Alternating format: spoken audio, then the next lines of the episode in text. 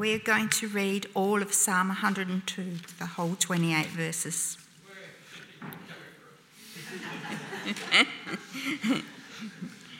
Hear my prayer, O Lord. Let my cry for help come to you. Do not hide your face from me when I am in distress. Turn your ear to me when I call. Answer me quickly. For my days vanish like smoke, my bones burn like glowing embers. My heart is blighted and withered like grass. I forget to eat my food. Because of my loud groaning, I am reduced to skin and bones. I am like a desert owl, like an owl among the ruins. I lie awake. I have become like a bird alone on a roof. All day long, my enemies taunt me. Those who rail against me use my name as a curse. For I eat ashes as my food and mingle my drink with tears because of your great wrath, for you have taken me up and thrown me aside. My days are like the evening shadow, I wither away like grass. But you, O Lord, sit enthroned forever. Your renown endures through all generations. You will arise and have compassion on Zion, for it is time to show favour to her. The appointed time has come. For her stones are dear to your servants, her very dust moves them to pity. The nations will fear the name of the Lord, all the kings of the earth will revere your glory.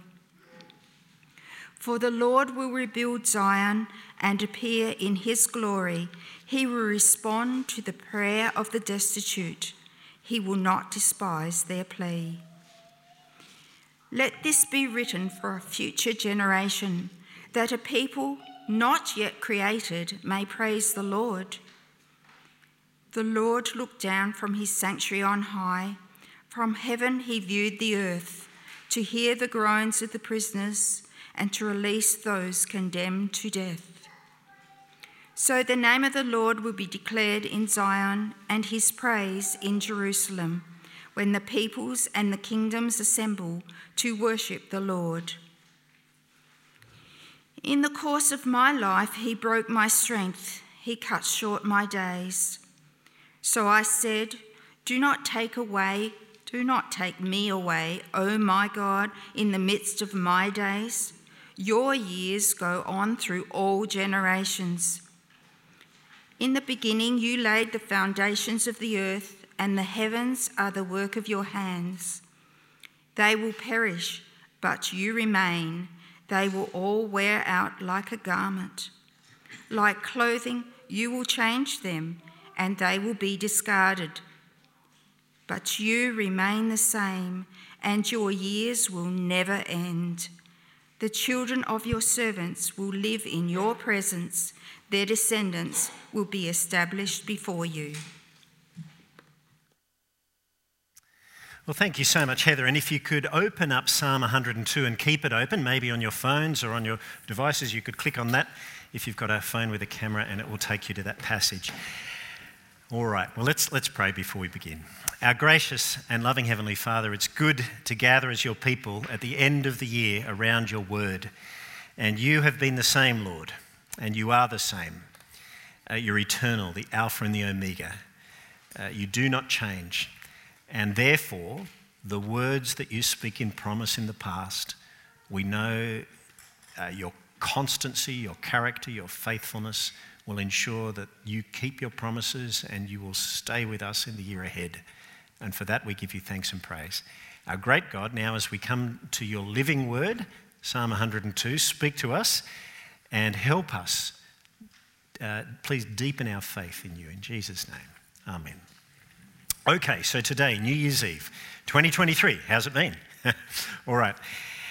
New Year's Eve is when you often evaluate the year that's been and you look forward perhaps to doing better in the year ahead. So, let's think about you and the Lord. Um, looking back in 2023, would you say that on the whole, 2023 was a year when you found yourself leaning more in to God, that is, talking to Him more, asking questions of Him more, crying out to Him more, depending on Him more?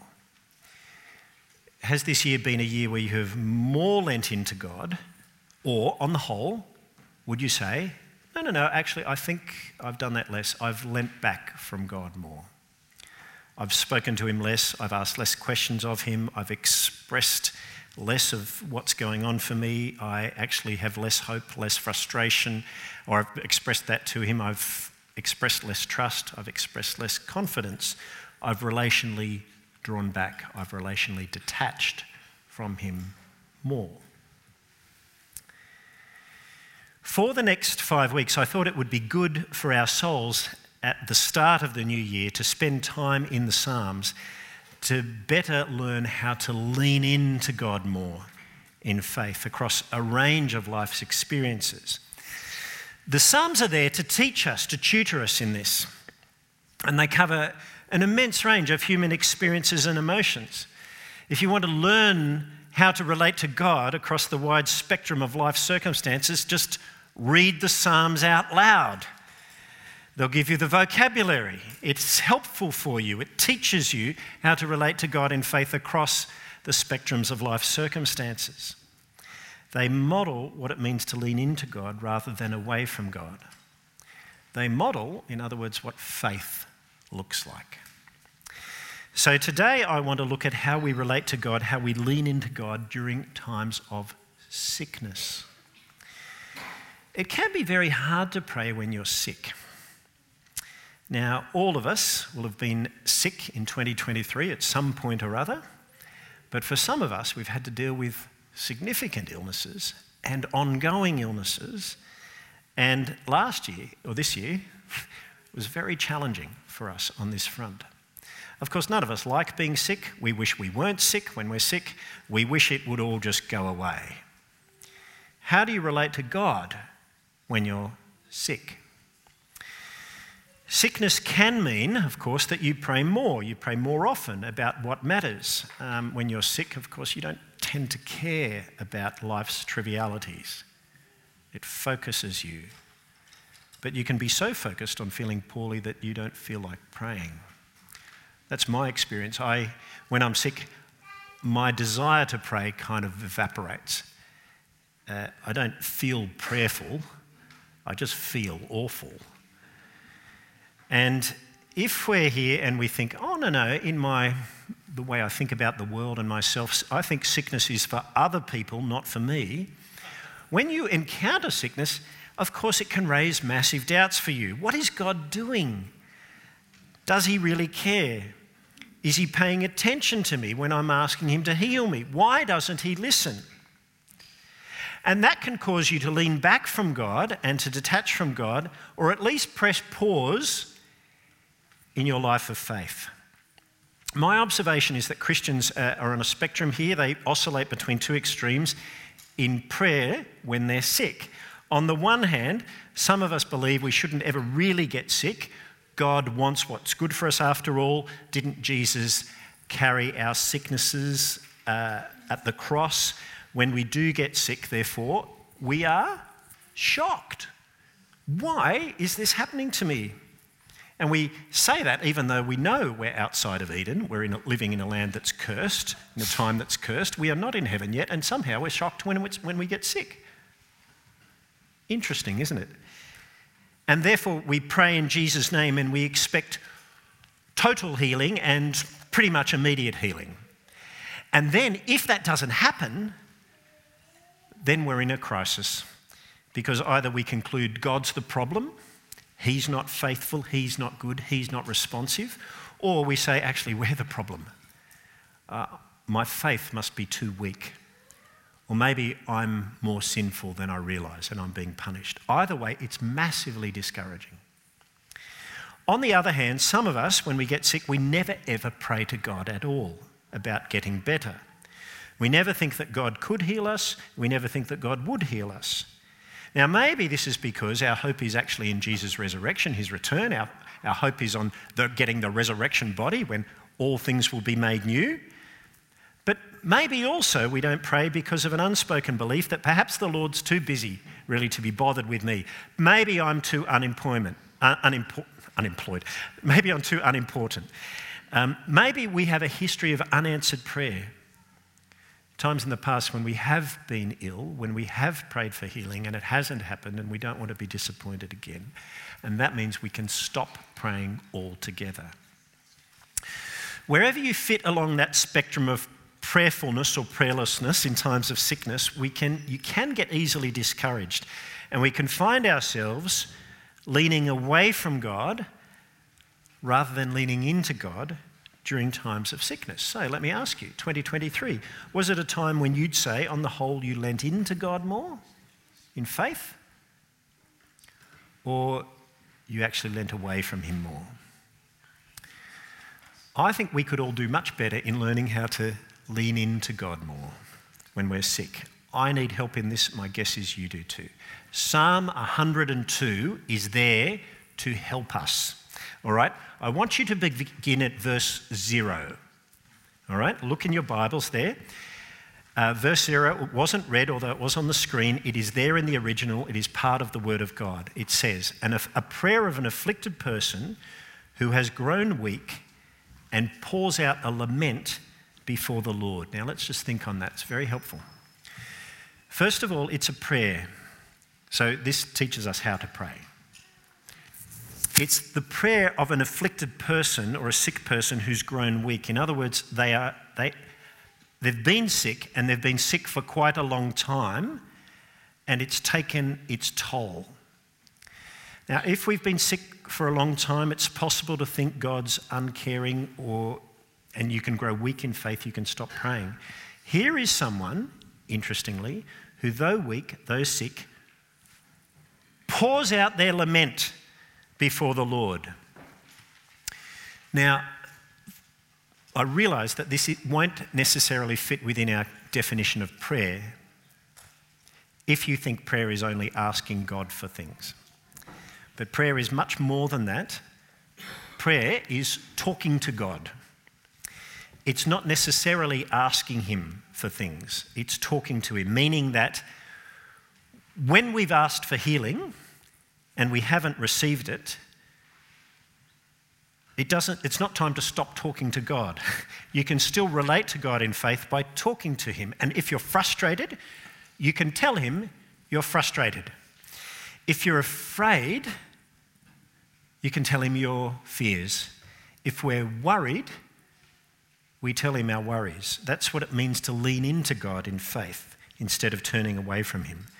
Leaning into God is exercising faith in him. So, if we were to now move down to beginning at verse 1, we can learn from the psalm how to pray when we're sick, and there are three steps modelled for us. First of all, he expresses lament, verses 1 to 11. Then he expresses hope, verses 12 to 22. And then, last of all, expressing faith, verses 23 to 28. In a way, it's all expressing faith, but at the end, faith in his current situation for himself. Okay? First of all, expressing lament, verses 1 to 11. Hear my prayer, Lord. Let my cry for help come to you. Now, presumably, the reason why he's calling on God to hear his prayer and God, please let my prayer come to you is because he's experienced unanswered prayer. He's cried out in the past, but it seems like his prayers have been blocked. Has that ever happened to you in your experience? So rather than stopping praying, he talks to God about it and he calls on God to respond differently. Do not hide your face from me when I'm in distress. Don't turn away. Turn your ear to me when I call. I want you to answer me quickly. Now, I just want to ask do you ever pray like this at all? Is that bold, telling God what to do part of your prayer vocabulary? Or are you too meek? Do you think it improper? Do you ever say, could you ever say, turn your face to me?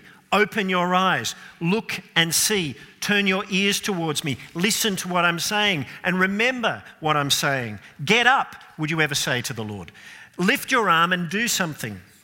The Psalms are full of this language, they are full of it. You just read the Psalms and you see how often um, the psalmist calls on God to bodily do something. Now, it may be theologically imprecise. God does not have a body, God is spirit. But relationally, it's on point. Look at me. Okay. Um, Doug came over to my place yesterday. You, we were talking in the kitchen. Freya was there. And I was getting her a drink. She didn't want a drink, she wanted to go outside with the dogs. So, what does she do? She stands right in front of you and she pushes you Dad, listen to me. All right? That's what the psalmist is doing. Okay? If you want some, someone's attention, you speak in bodily terms. Now, in my prayer life, my own prayer life, I'm trying to learn to do this. I'm trying to do it more when I'm feeling desperate. And I'm pretty sure that Jesus himself prayed like this Hebrews chapter 5, verse 7. During the days of Jesus' life on earth, he offered up prayers and petitions with fervent cries and tears to the one who could save him from death. Well, the reason for the psalmist's prayer is that being laid low by extended sickness, he realizes his days are vanishing. Verse 3 My days vanish like smoke. Um, if you've been ill for an extended period of time, you know this. You think, I'm on earth for a limited time. I've got limited time to enjoy things, to do what I want to do, to achieve. And sickness is a massive interruption.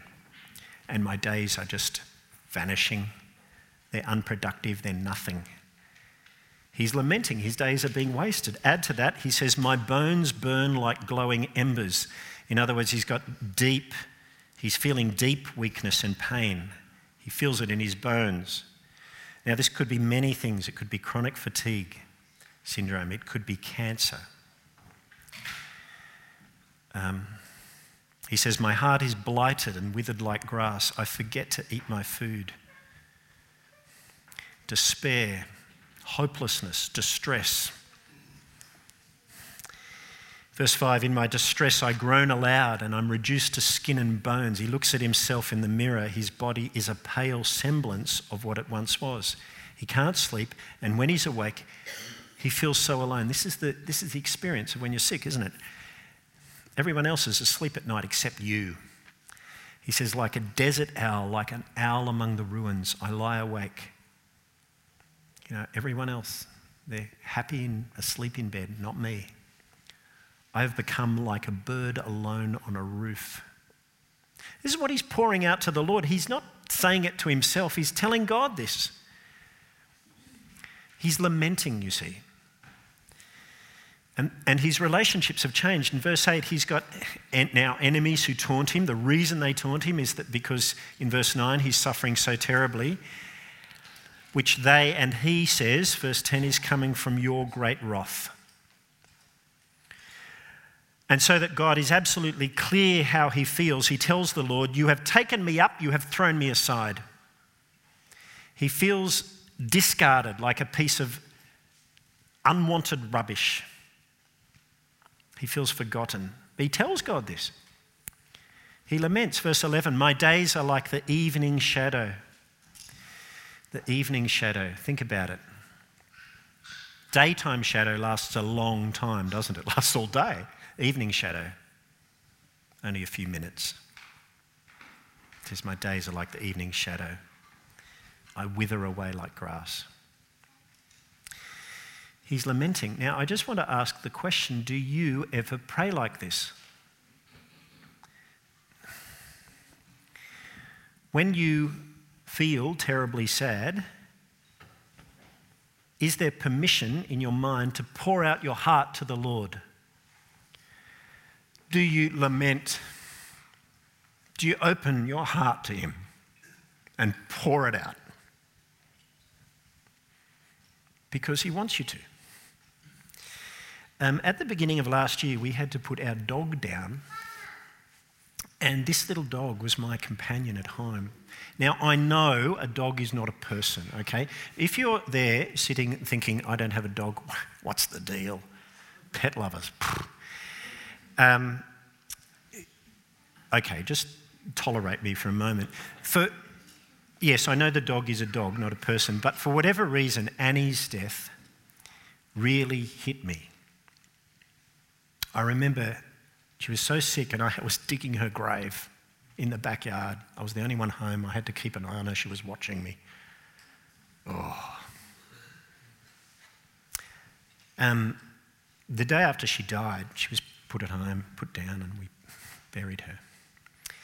I remember swimming laps at Burnside Pool, and my face was in the water, and in my mind I said to God, Would you mind would it be okay if I just poured myself out to you? And I did. And of course, the thing about doing that when you're swimming with your face in the water is no one can see your tears. So I just let myself go. And I told, you know, you might think it's silly, I told the Lord what this furry friend companion meant to me. Now, of course, I know she's just a dog, but, and many of you have had griefs much, much more significant than that including the grief of sustained illness. And maybe you don't feel permission to express lament towards God. The psalm gives you permission. The first 11 verses, they're there. It's part of Scripture, it's there to teach us. There's your permission. In fact, this psalm gives you more than permission, it gives you the vocabulary, the words you can use when your own words fail you, but you need some words to express a lament before God. And that's the thing about being a child of a loving Heavenly Father. He invites you to come to Him and to pour yourself out to Him. And we know that He'll understand because when God the Son entered our world, He entered it in a human body with all the limitations of the human body and, he, and relationships, and He knows what it's like. He gets it. God will understand you.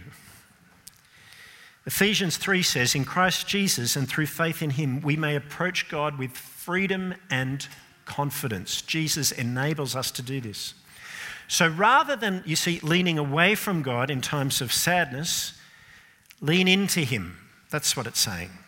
Pour yourself out, express your laments to Him. Because the wonderful thing about starting there is that after you've done it, you don't stay there. In this psalm, after he's expressed lament in verses 1 to 11, then he goes on, and it's the same prayer he goes on in verses 12 to 22 to express hope. And one comes after the other. But if all you've got is lament, you can't begin with hope, can you? You can't say, Oh, I'm so hopeful, Lord. If all you're feeling is lament, that's where you begin, and you do it, and then hope comes. And that's what he now does. He goes right to the heart of the difference between God and us. Verse 11 He's mortal, He's in his twilight hours. Days are like the evening shadow. He's withering away like grass, but here's the contrast, verse 12. But you, Lord, sit enthroned forever. Your renown endures through all generations. Now, he's reflecting on what God is like. That's where you begin. He doesn't say this with bitterness I'm dying, you're eternal, easy for you, hard for me. God knows what it's like to be mortal. He knows it because of his Son. He's saying, Whereas I'm dying, you are eternal and you're powerful, and therefore my hope as a mortal person resides in you. Because your character is one of compassion towards your children. Verse 13 You will arise and have compassion on Zion, for it is time to show favour to her. The appointed time has come. And so now we see what this guy does is he places himself within the wider people of God. And he links his own restoration as a sick individual to their eventual restoration and God's collective concern to vindicate all of his children. Verse 14 Her Zion stones are dear to your servants. Her very dust moves them to pity. His hope is God's rebuilding of his people, and in that point in salvation history, That's concrete. He's linking it to the rebuilding of Zion. His hope is in God's rebuilding of his people and his appearing. Verse 16 For the Lord will rebuild Zion and appear in his glory. And this hope is so central that it's said to be good news for the nations, verse 15. It's good news for the destitute, verse 17. It's good news for future generations not yet born, verse 18, and that includes us. What he's tapping into when he's expressing his hope towards God is God's big plan.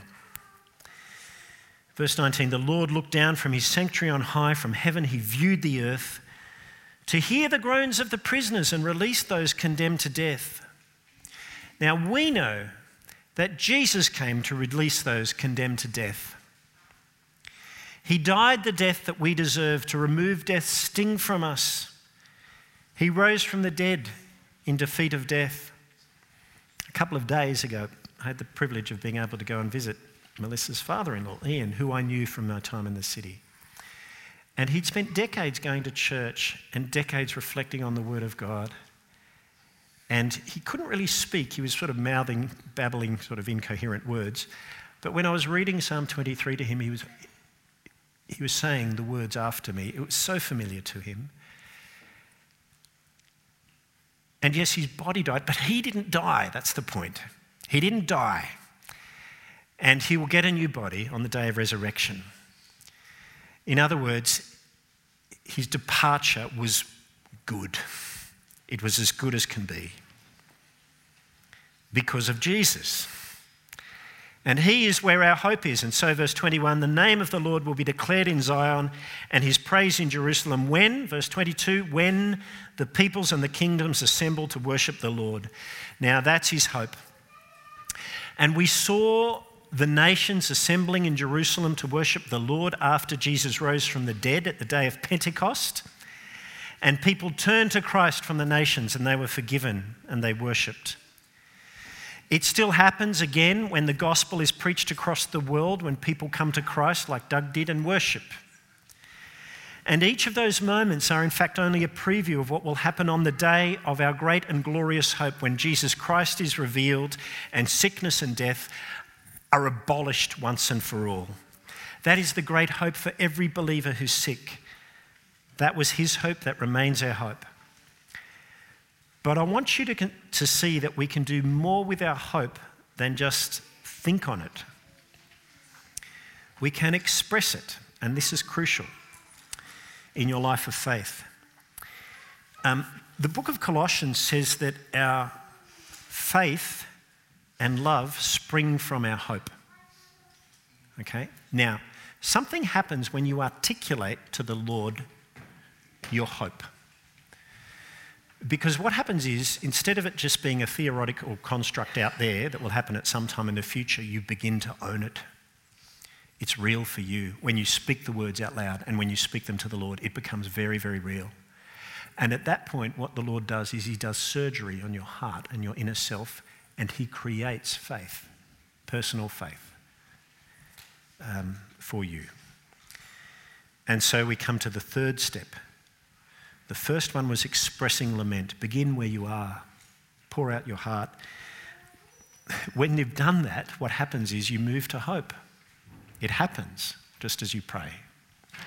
And then, as you articulate that hope, third step, now you come to express personal faith in the Lord for you where you are. Verse 23. Putting it all together, he says it straight. In the course of my life, he broke my strength, he cut short my days. Now, it might sound like he's giving up on God. Is he leaning away from him? Not at all. Verse 23 In the course of my life, he broke my strength, he cut short my days. Verse 24 So I said, Do not take me away, my God, in the midst of my days. Your years go on through all generations. Now, there is faith. Think about verse 24. Do not take me away, my God, in the midst of my days. Your years go on through all generations. He acknowledges that God, eternal, powerful, compassionate, yes, sovereign, he's somehow behind his sickness. You've broken my strength, you've cut short my days. But instead, you see what happens? Instead of sort of slipping into fatalistic resignation or instead of being cold and angry in his heart towards God and letting him become calcified in his faith, he talks to God, he leans into him, he says, God, I'm sad. He remembers his hope, and then he asks for God, the eternal God, his God, to hold him. Do not take me away, God. Hold me. And he asks God to heal him. Do not take me away in the midst of my days. He wants to live just like God lives. It's not that he doesn't accept the crucial difference between the Lord, who is eternal, and himself as part of creation, which is mortal. Verse 25 You laid the foundations of the earth, the heavens and the work, uh, the heavens are the works of your hands. Of course, they will perish. The heavens, everything you've created, it will perish, but you will remain. They will wear out like a garment. Like clothing, you will change them. They'll be discarded, but you'll remain. He gets the fundamental difference. All things made will perish, whereas with God, verse 27, you remain the same. Your years will never end. But because he knew something of God's big plan, which we're more informed about, being born after Jesus, verse 28, in the final analysis, even someone chronically sick, he says to God with great faith, and this is where the psalm ends The children of your servants will live in your presence, their descendants will be established before you. He's talking about the hope of eternal life, actually. Eternal life is something that sometimes we don't think much about because of that word eternal. And we think, oh, that would be boring. Imagine existing forever. You know Queen's song, Who Wants to Live Forever? Assumed answer, no one. So it would be a curse if you did. Eternal life isn't eternal existence. It's not that. It's life. It's living in God's presence with God life that's full and real and rich and relational. It is like you are an eternal disciple of Jesus, like you sit at Jesus' feet and you're with him. You're with him. And every positive vignette we get in the Gospels is a window, a little glimpse on what that will be. And that keeps you praying. So, to finish, let's take our cue from the psalmist. Um, 2024, what's it going to be like between you and the Lord? Well, my exhortation for you is to determine every trial that comes your way, instead of leaning back from the Lord, leaning away from Him, you lean into Him. Okay? And you tell Him how it is. He's big enough to cope. Just tell Him how it is. Pour yourself out to Him. If you're frustrated, tell Him you're frustrated. If you're tired, tell Him you're tired. If you've had unanswered prayer, tell Him to turn, your fa- turn His face towards you, turn His ear towards you. Make sure He listens. Will you please listen this time? I'm fed up with saying this prayer. Lean into God, don't lean away from Him. And as you do so, God will change you and create hope and then faith that's real which sustains you in your present circumstances. Our loving and gracious God, we are so grateful to you for Psalm 102. We thank you that here is someone whose prayer, very real, was recorded for us so that we would learn. We thank you for Jesus, who, because of Christmas, because he entered our world and took on human flesh, he knows what it's like. Thank you that you know what it's like. And thank you that he's a great example and, and he gives permission to us. He called out to you with loud cries and with tears. So, Father, help us to be someone who leans into you, not away. Father, may you, you are always our Father, but may we appreciate you more and relate to you more. As our Father, we can come to through your wonderful Son in the fellowship and the power of the Holy Spirit. Keep us, hold us, grow us in faith. In Jesus' name, amen.